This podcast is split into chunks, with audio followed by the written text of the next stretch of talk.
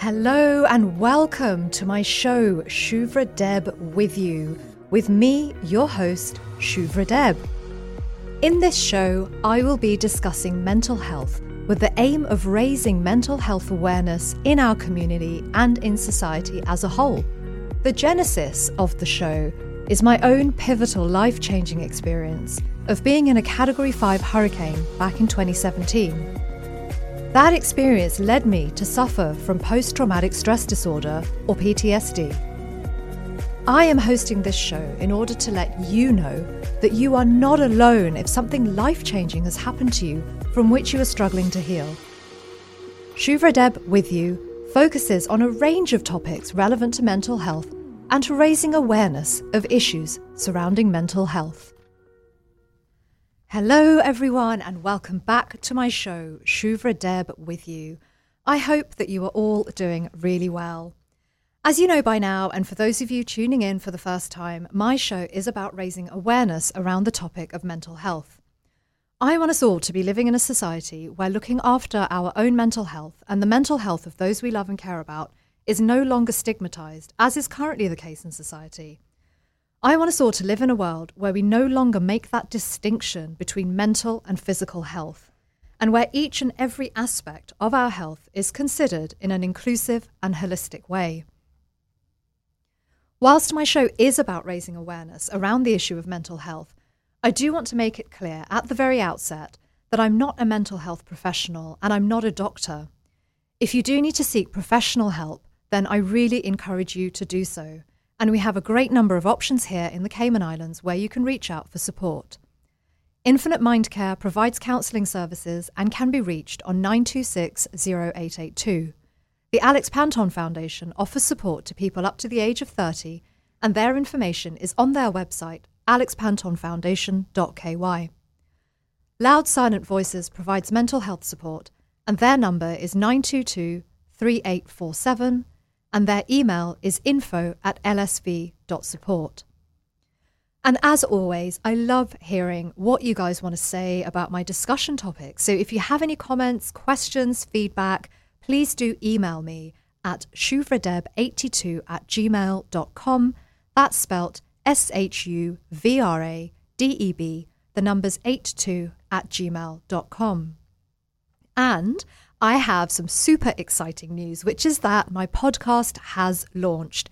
Shuvra Deb with you is now available on Spotify, Apple, and Google Podcasts. Please do look me up and start listening, and you can do so on demand. Please do go ahead, follow me, share with your friends, and review my show. I really appreciate all of your feedback, so please do let me know your views. And if you're enjoying my show, tell your friends. My show today is called Valentine's Love Special Self Love, Self Compassion, and Gratitude. And before you all start to groan out loud about the perhaps cliched nature of my chosen topic today, and before you tune out, just let me say that this show is going to be anything but a cliche.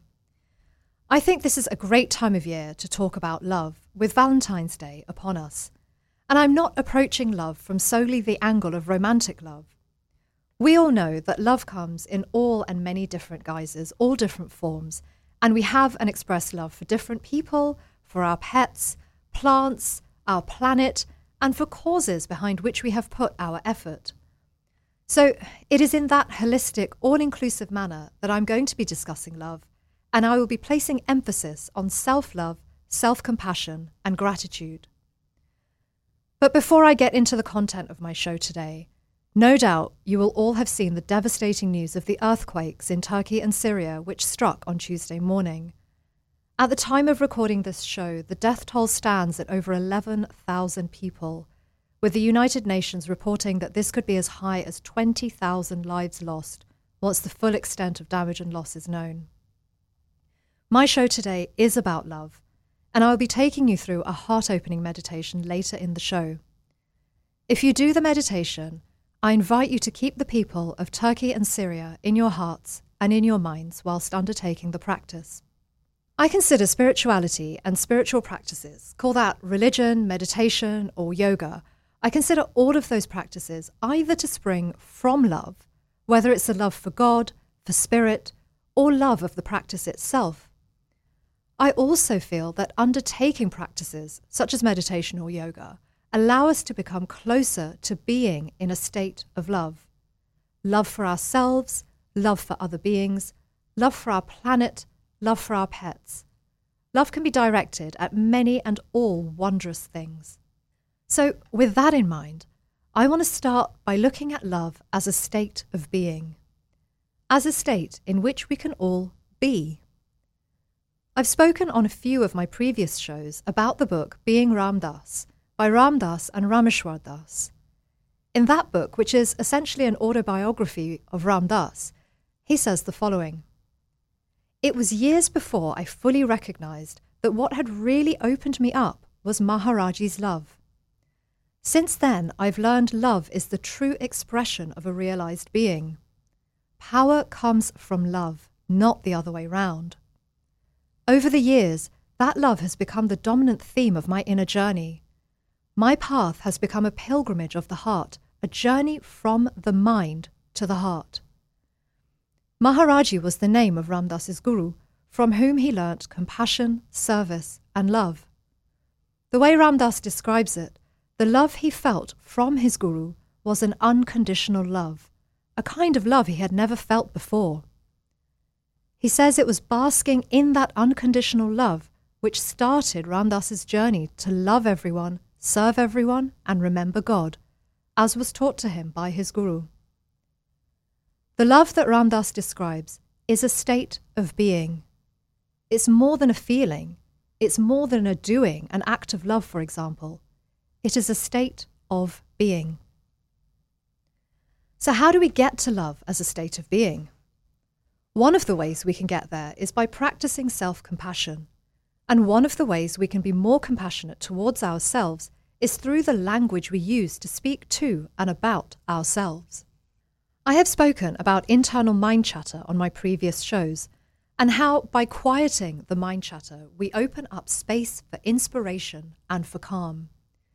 For those of you who missed those shows, I speak about negative self talk and internal mind chatter on my fourth show, which is called The Power of Language, and also on my fifth show, which is entitled The Four Agreements. In The Power of Language, I discuss how the language we use influences our internal views and society's views around mental health and around self care. In The Four Agreements, I talk about the book of the same title by Don Miguel Ruiz in which the author brings us ancient Toltec wisdom and teachings. Amongst these teachings is an invitation not to use the word against ourselves. By speaking more kindly to ourselves, we place ourselves in a better position to forgive ourselves when we consider that we have done or said something that we are unhappy about. And by being able to forgive ourselves for things we consider we need to be forgiven for, we start to have more compassion for ourselves. People will often much more easily forgive a mistake or a behavior committed by someone else, by a friend, for example, than they will forgive themselves for the very same thing. Dr. Kristin Neff, in Self and Identity, identifies self compassion as involving self kindness versus self judgment, a sense of common humanity versus isolation, and mindfulness versus over identification. Dr. Neff makes the point that with self compassion we give to ourselves the same kindness and care that we would give to a friend.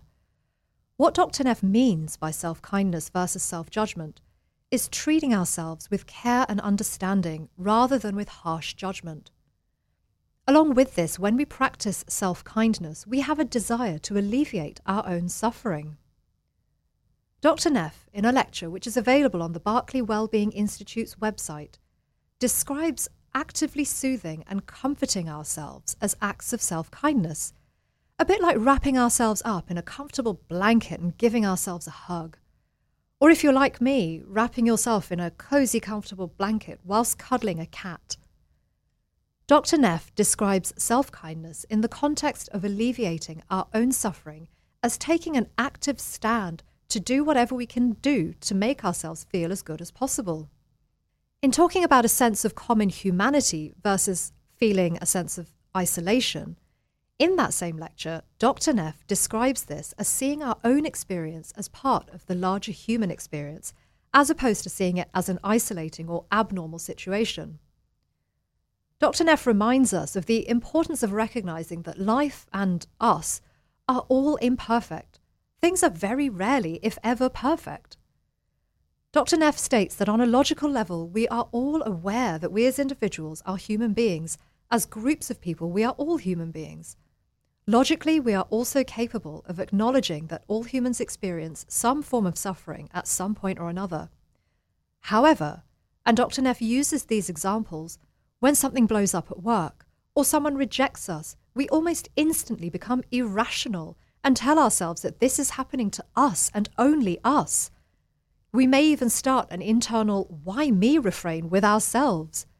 We tell ourselves that we are the only one going through that experience and that leads us to feel isolated from others. All of that is the egoic reaction. All of that is our ego surfacing. And I will come back more to the ego later in my show.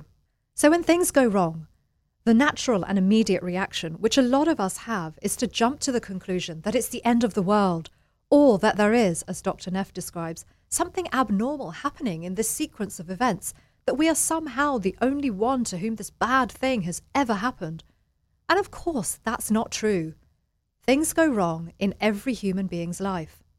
The current Dalai Lama was a 15 year old boy when he found himself to be the leader of 6 million people, and whilst facing the threat of a full scale war.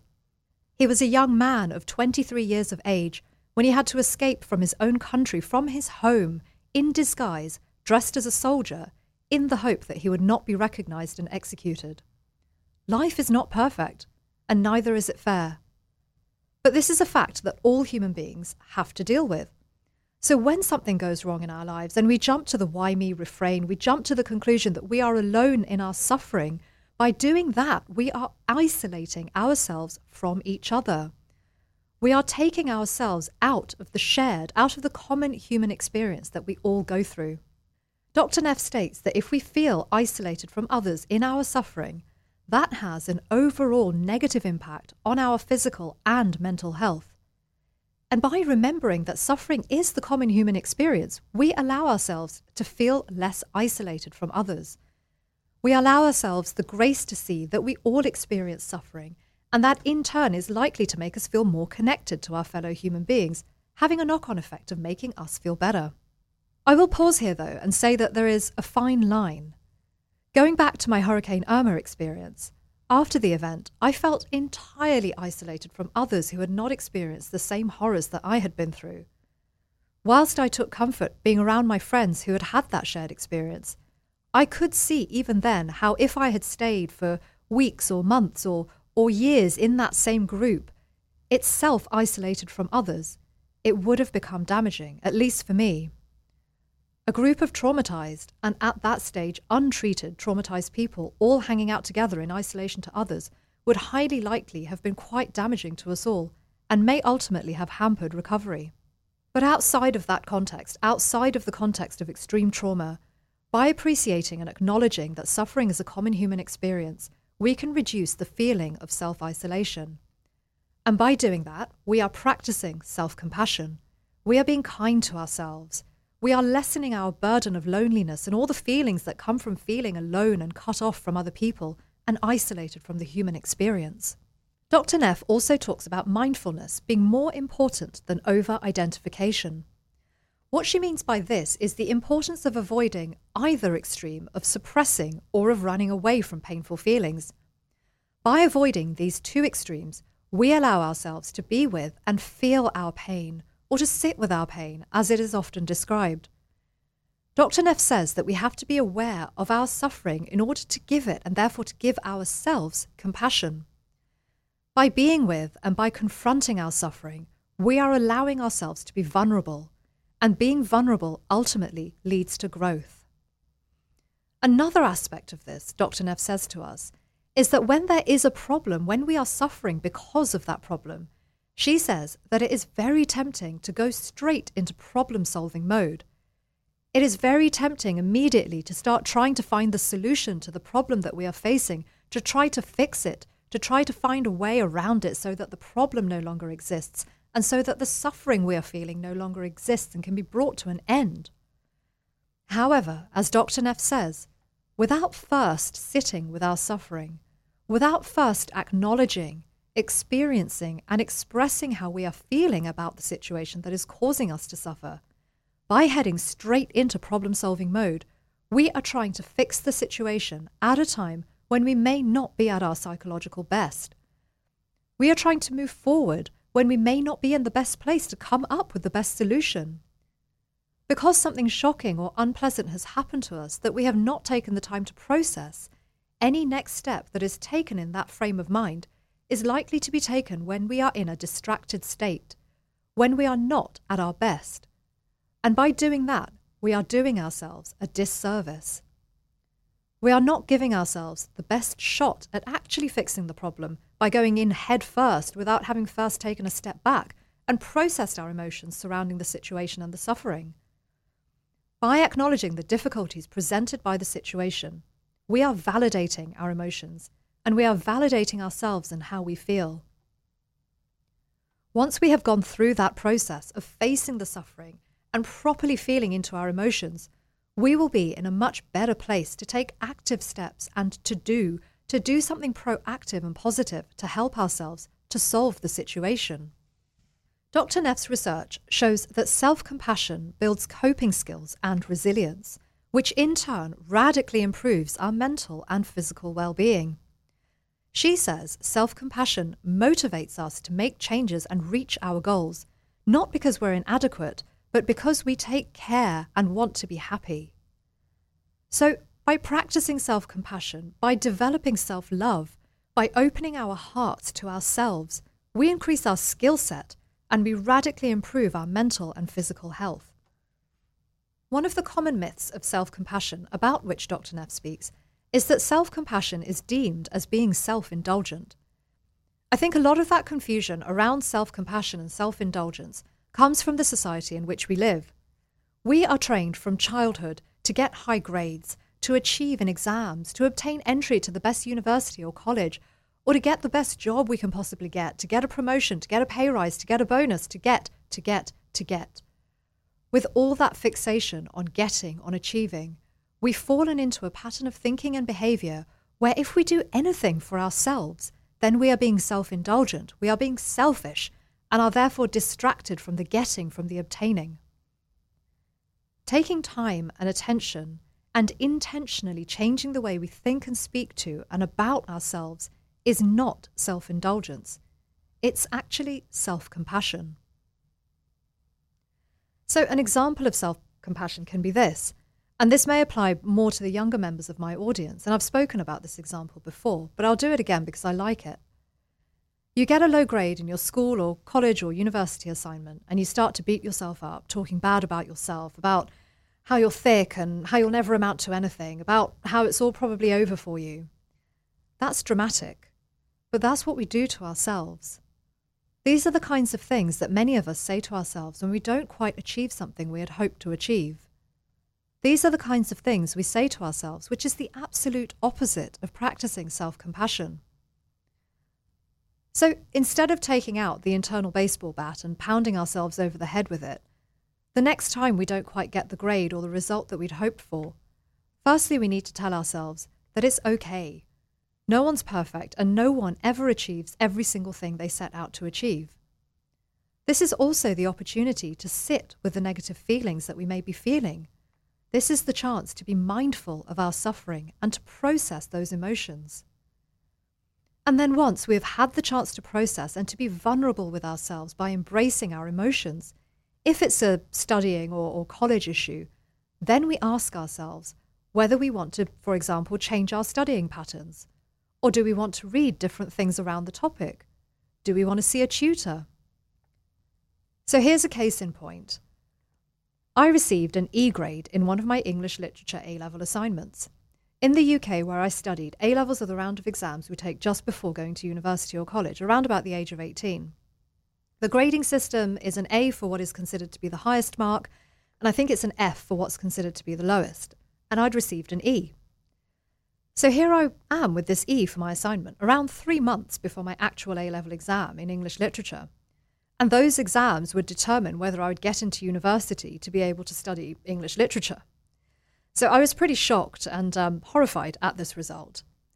But I managed to persuade my parents to let me go off to an independent college in another part of London that I'd found which did intensive revision courses pre A level. My main motivation for going to this college was, of course, to improve generally so that I could be sure of getting an A.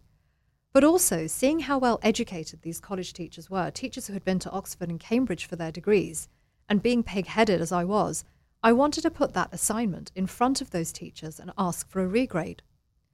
So I did exactly that. And when the teacher came back to me with the regrade, he told me that before he marked it how he wanted to mark it, he checked it with two other colleagues of his. And he awarded me a B. And then he taught me how to make it an A. And that's what I did.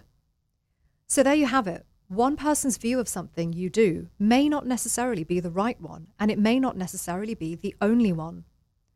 The next time you don't quite get the grade, the thing that you've set your sights on, acknowledge that this has happened to you Acknowledge this to be the setback that you might feel it is. Embrace and sit with those emotions. And then, once you've done that, change tactic, reiterate. And whilst you do that, don't take out your internal baseball bat. Don't beat yourself up on how much of a failure you are, because of course that's a load of nonsense anyway. Instead, put the baseball bat away. Tell yourself, yeah, okay, so I didn't get it this time, but I can and will get it the next time or the time after that I'm not perfect, no one's perfect. And these are the changes I'm going to make to make sure I get it the next time, or the time after that, or even the time after that. There are other benefits to self compassion. Stanford University considers compassion to be sufficiently important that Stanford Medicine has created an entire centre dedicated to it the Centre for Compassion and Altruism Research and Education. The Centre at Stanford reports that self compassion has many benefits.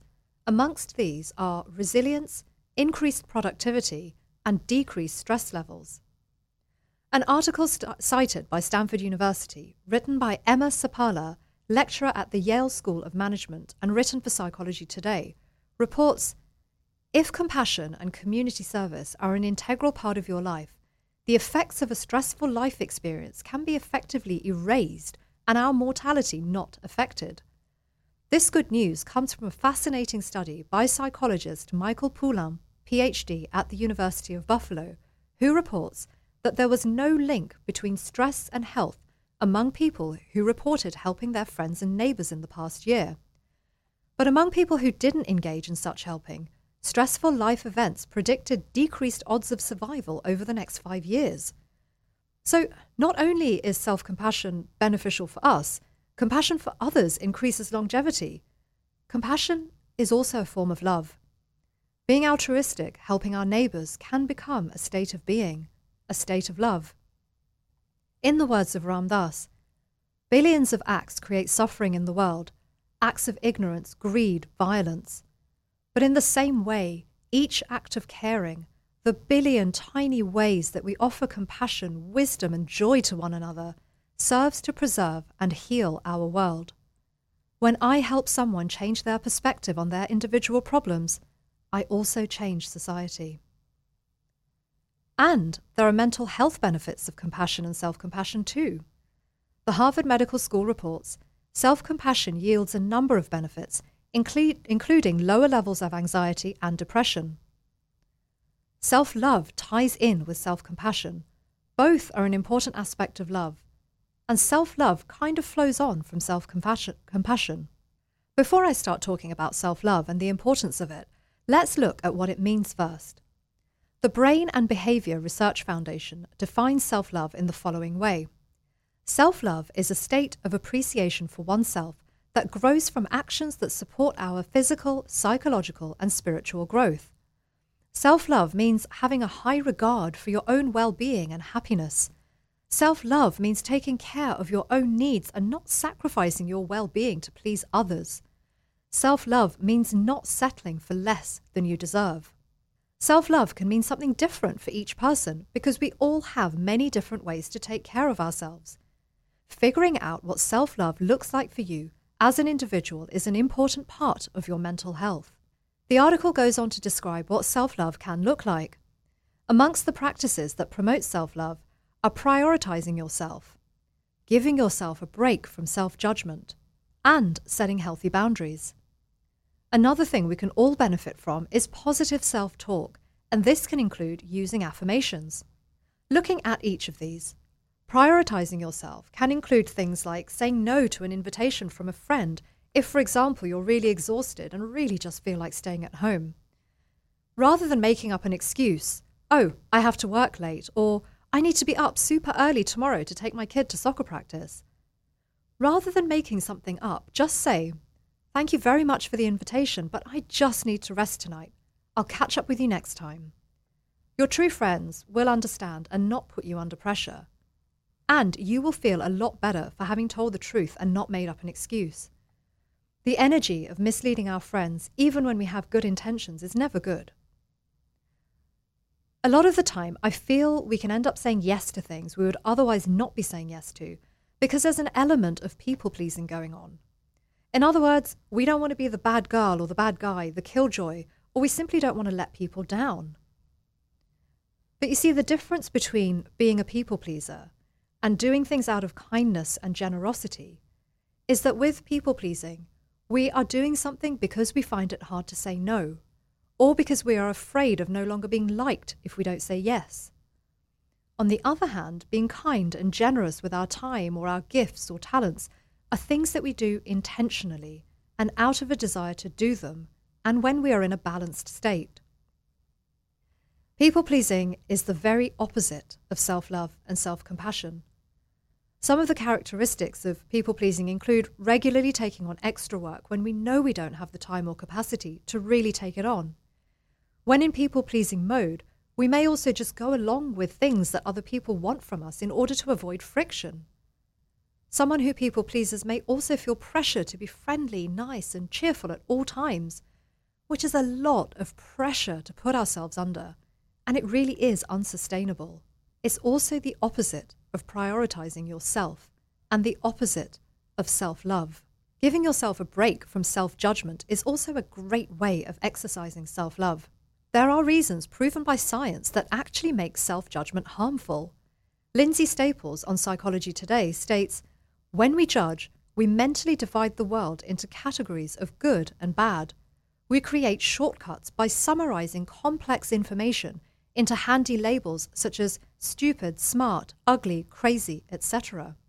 Lindsay Staples goes on to write that the reason our brains have the capacity to judge and to make judgments is in fact for our survival. And I have talked about the survival part of the brain on some of my other shows, about how our brains are geared in a certain way to help humans stay alive. For example, our ability to judge a situation lets us know whether it's safe to cross the road when a car is speeding towards us, and it's unlikely to be able to stop if we step off of the sidewalk directly into the path of the oncoming car on the road. Our ability to make judgments lets us know that when we cut ourselves chopping a vegetable, for example, we need to stop the bleeding, because bleeding from a cut finger is bad, stopping the bleeding with a band aid is good. What's not so good is self judgment when something in our lives goes wrong. For example, a romantic relationship ends. We feel terrible and sad about the whole thing, and our thoughts go something like this I will never find love ever again. Or, What's wrong with me? Or, why would I think someone could ever love me? Ever been there? There right now? Stop. Stop right this minute. All of these thoughts are examples of negative self judgment, and there are ways in which we can stop this pattern of negative self judgment repeating in our heads. We can do this by asking ourselves the following questions Where is this thought of negative self judgment coming from? Is it coming from the immediate feelings of sadness, shock, and loneliness surrounding the breakup? Is there a deeper root cause of this negative self judgment? What seeds were planted in our minds in our childhood that are leading to this thought pattern? How did our caregivers speak to us in our childhood? Is it their voice that we are hearing and not our own in this negative self critical judgment mode? And as stated in an article by Alyssa Mayrans on the website for Empower Your Mind Therapy, remember that the judgment is a feeling, it is a reaction, it is not a fact. Setting healthy boundaries is another way of practicing self care and self love. especially so in a society where personal space seems to be becoming less valued and always having to be on appears to carry more weight. Whether that's by feeling we have to be responsive to an instant message in all of the various forms that these things have taken on, or we are being commanded to respond to an email by return, whatever that even means, because of course, by return is almost defunct. It's a reference to by return of post. That is, the next time the postman brings mail. I bet sometimes we all wish there was such a thing as by return of email and we could have an automatic reply saying emails only accepted at 9 a.m. and 3 p.m., for example. The scienceofpeople.com defines healthy boundaries in the following way Healthy boundaries are the limits you place around your time, emotions, body, and mental health to stay resilient, solid, and content with who you are. These empowering borders protect you from being used, drained, or manipulated by others. Some simple ways of setting and maintaining healthy boundaries include firstly, identifying what our boundaries are. An example of a boundary for you might mean making sure you take your full hour at lunchtime uninterrupted to eat your lunch and go for a walk, or read an article, or, hey, maybe even listen to a podcast. A healthy boundary for you might mean making sure you are up and out to the gym first thing in the morning. It might mean making sure that you start your day right by eating a healthy breakfast. So, having identified what our boundaries are, how do we stick to them? One of the best ways of sticking to our boundaries is to communicate what they are with our family and our friends.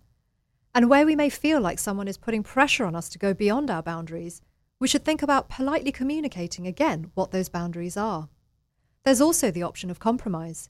Your friend really wants to meet you for a drink and, for example, share their day with you. You, on the other hand, had planned an early night.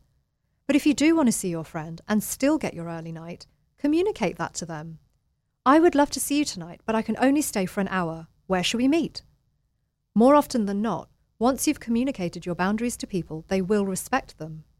A really simple way to move towards self love is to practice speaking well to ourselves, and we can do this by saying positive affirmations to ourselves out loud. Some of my favourite ones are I deserve good things. What I have to say matters. I will get through this. And I believe in myself. It might feel cringy or corny or cheesy the first few times you say things like this out loud, but I invite you to give it a go anyway. And even if it does feel cheesy, you're doing something nice for yourself, so just go for it. Be cheesy. Now, of course, no show about love, especially when delivered around the time of Valentine's Day, would be complete without at least a bit of a discussion on romantic love. I'm asked quite a lot how do I open my heart? How do I let love in? The answer lies not in the mind or the body. The answers are already within all of us. The answers lie in our heart. One of the simplest ways I have of opening my heart is to do it through meditation, and to do that by bringing my focus into my heart chakra, which is the energy center located right by the breastbone or sternum where our hearts are located. Practicing a heart opening meditation opens our heart in so many ways. We welcome in self love, which of course is where it all starts, and we also allow ourselves to welcome in love from others, whether that's fellow beings in general or the opening up of space for a romantic interest to enter our lives. And for those of you interested in frequencies, the heart chakra operates at 639 Hz as regards the frequency. Therefore, if you want to try a heart chakra meditation, I invite you to find some music which plays at that frequency and have that on in the background or on your earphones whilst meditating. And with that, I'm going to take you through a heart chakra meditation.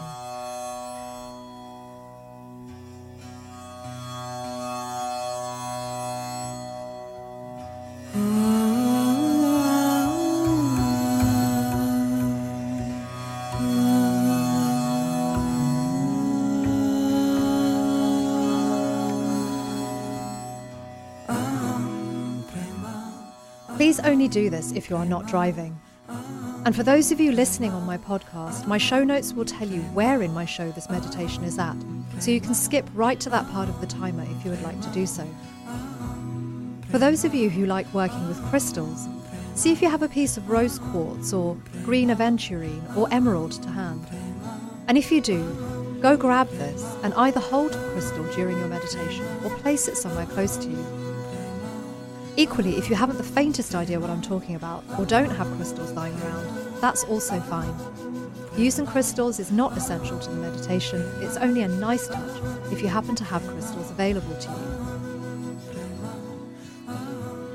So, find a quiet and comfortable place to sit. Sit down with a straight spine and get comfortable. Take a few moments to ground into the space you are in gently flutter your eyelids closed. Let's take three deep breaths together. One deep and clearing breath.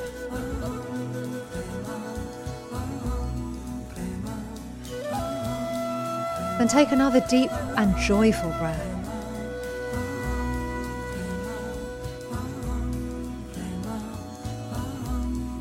And a third deep and comforting breath.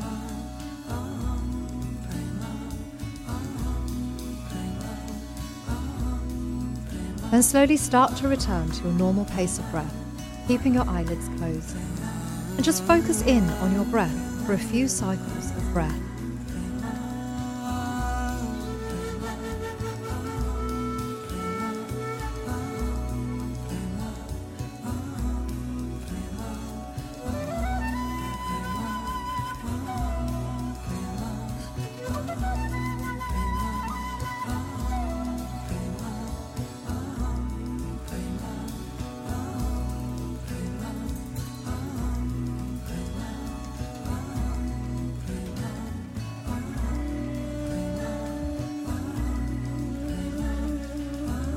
As you settle into the practice, start to see, sense, or feel the colour pink or the colour green.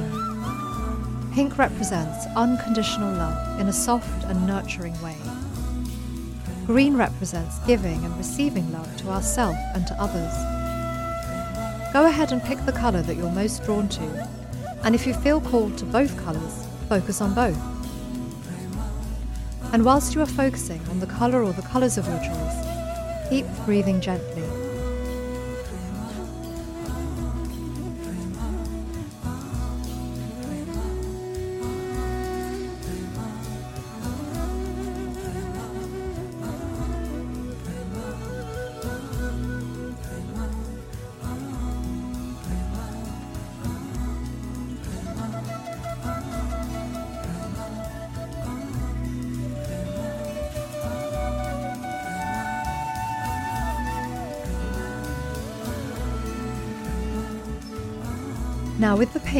The green or both, on your next in breath, see, sense, feel, or invite your colour to enter through the top of your head. And on your next out breath, send the colour to your heart. Maybe see the colour pink or green or both coming in through the top of your head. Maybe sense or simply invite the colour to enter through the top of your head on your in breath. And then on your out breath, send or invite the colour into your heart. Repeat this breath and colour cycle a few times with the music in the background, and I will keep a check on the time for you.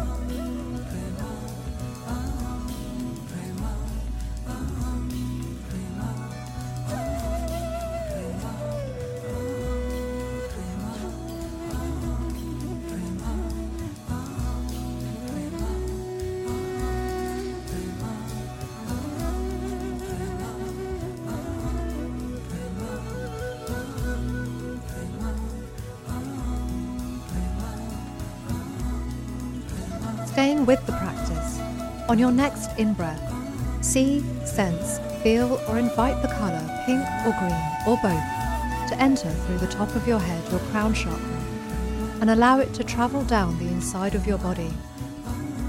On your next out breath, send the pink, the green, or both colours into your heart, feeling your heart open as you do this. Repeat this breath cycle with the colours a few more times with the music in the background, and I will keep a check on the time for you.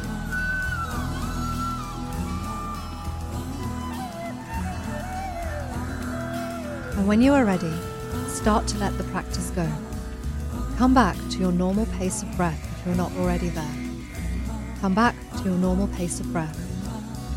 Start to feel the contact of your body against the chair on which you are sitting Gently bring some motion, some movement to your body, and then gently flutter your eyelids open.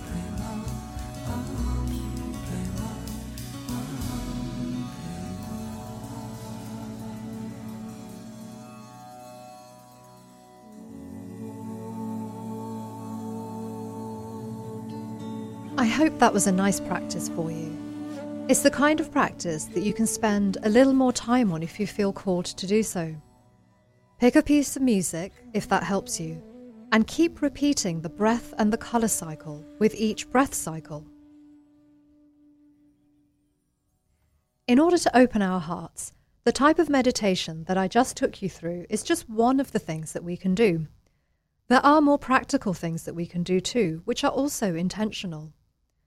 Some of these practical steps to opening our hearts include removing obstacles that may be serving to block our hearts. For example, are we holding a grudge against someone, an ex boyfriend or an ex wife perhaps? Without letting go of the past, without moving on from the past, we don't make the space for experiencing the present. In turn, that blocks us from a better and more fulfilling future than what, we, that, than what may have been our experience of life up to now. And letting go means forgiving. We've all had the saying that we forgive not for them, but for us.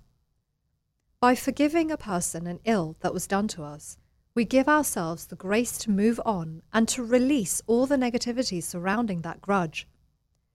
If our internal speech on this particular topic, this grudge we are holding on to, is a constant cycle of negativity, then that is the energy we'll be carrying around with us. A negative energy is a block to positive and new things and new people entering our lives, our orbit. Another block to letting a new person into our lives is the pain we may be holding on to relating to the failure of a previous relationship, for example. Thoughts such as, well, why would it work out this time when it didn't the last time and the time before that, and so on?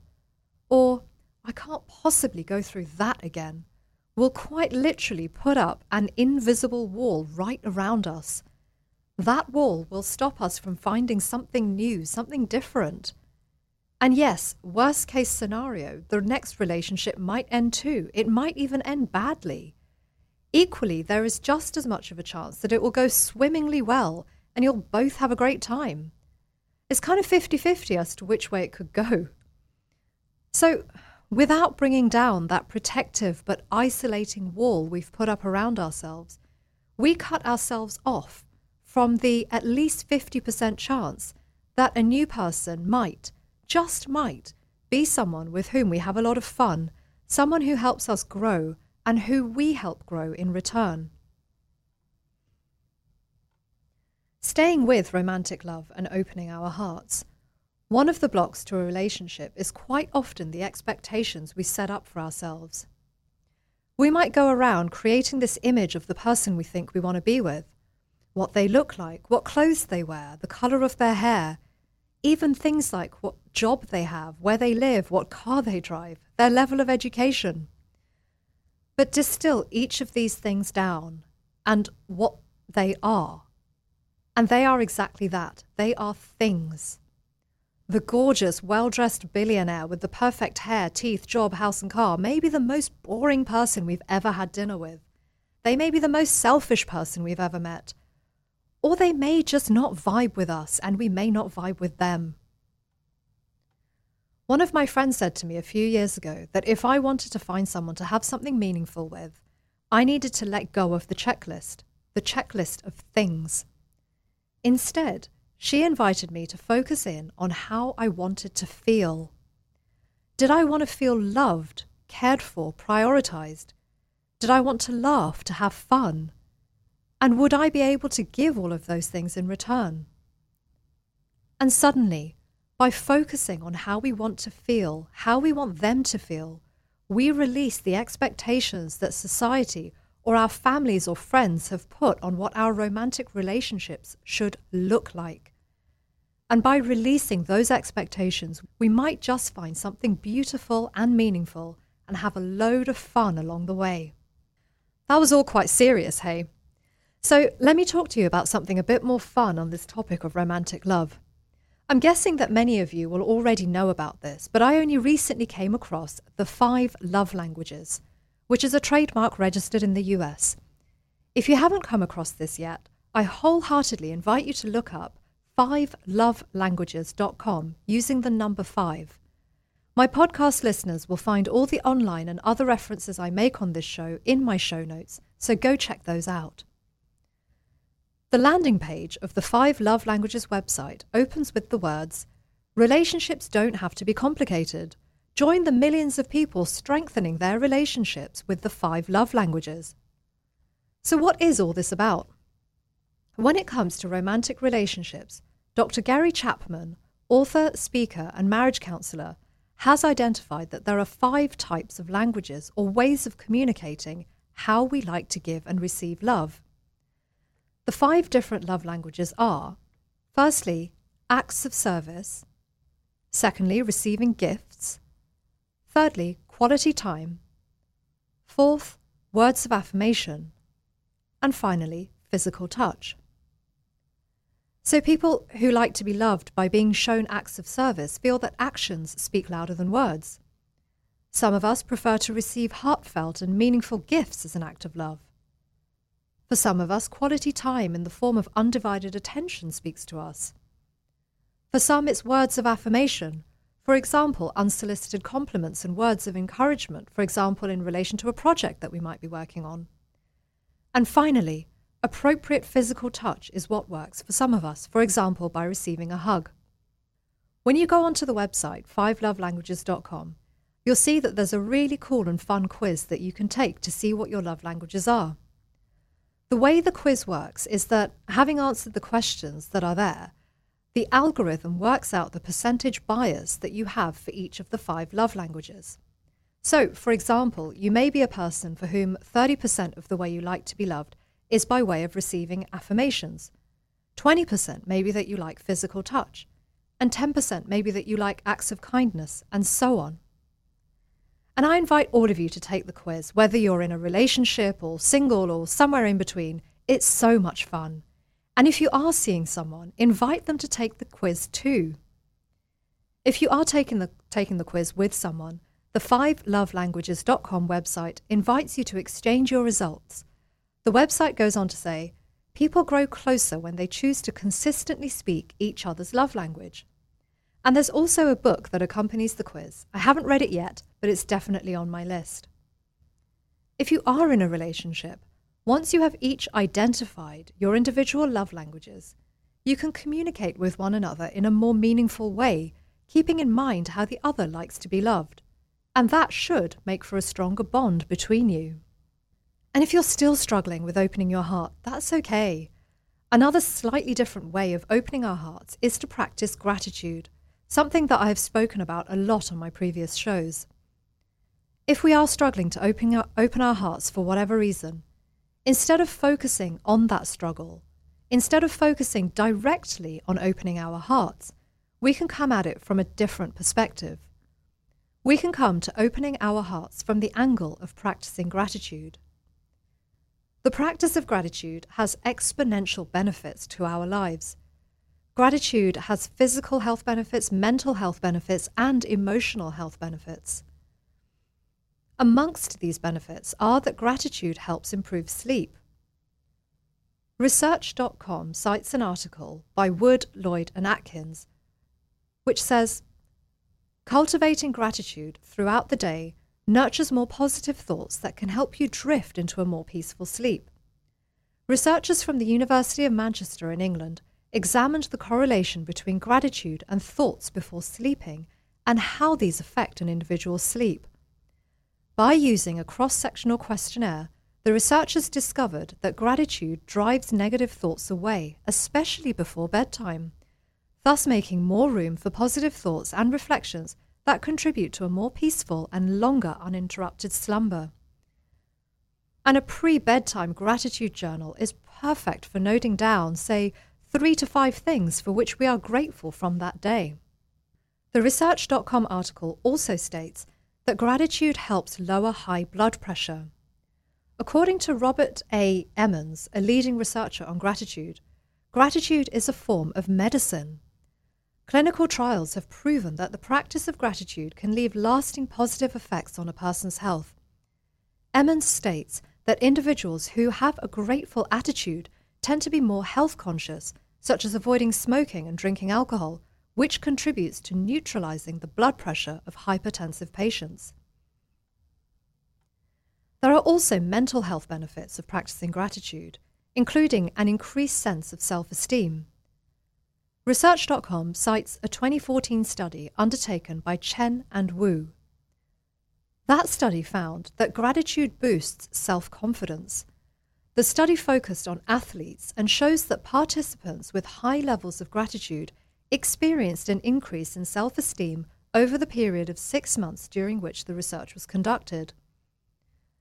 And whilst gratitude and being grateful cannot cure depression, Numerous scientific studies have found that gratitude can help bring more positive interventions into an individual's life when they are suffering from depression.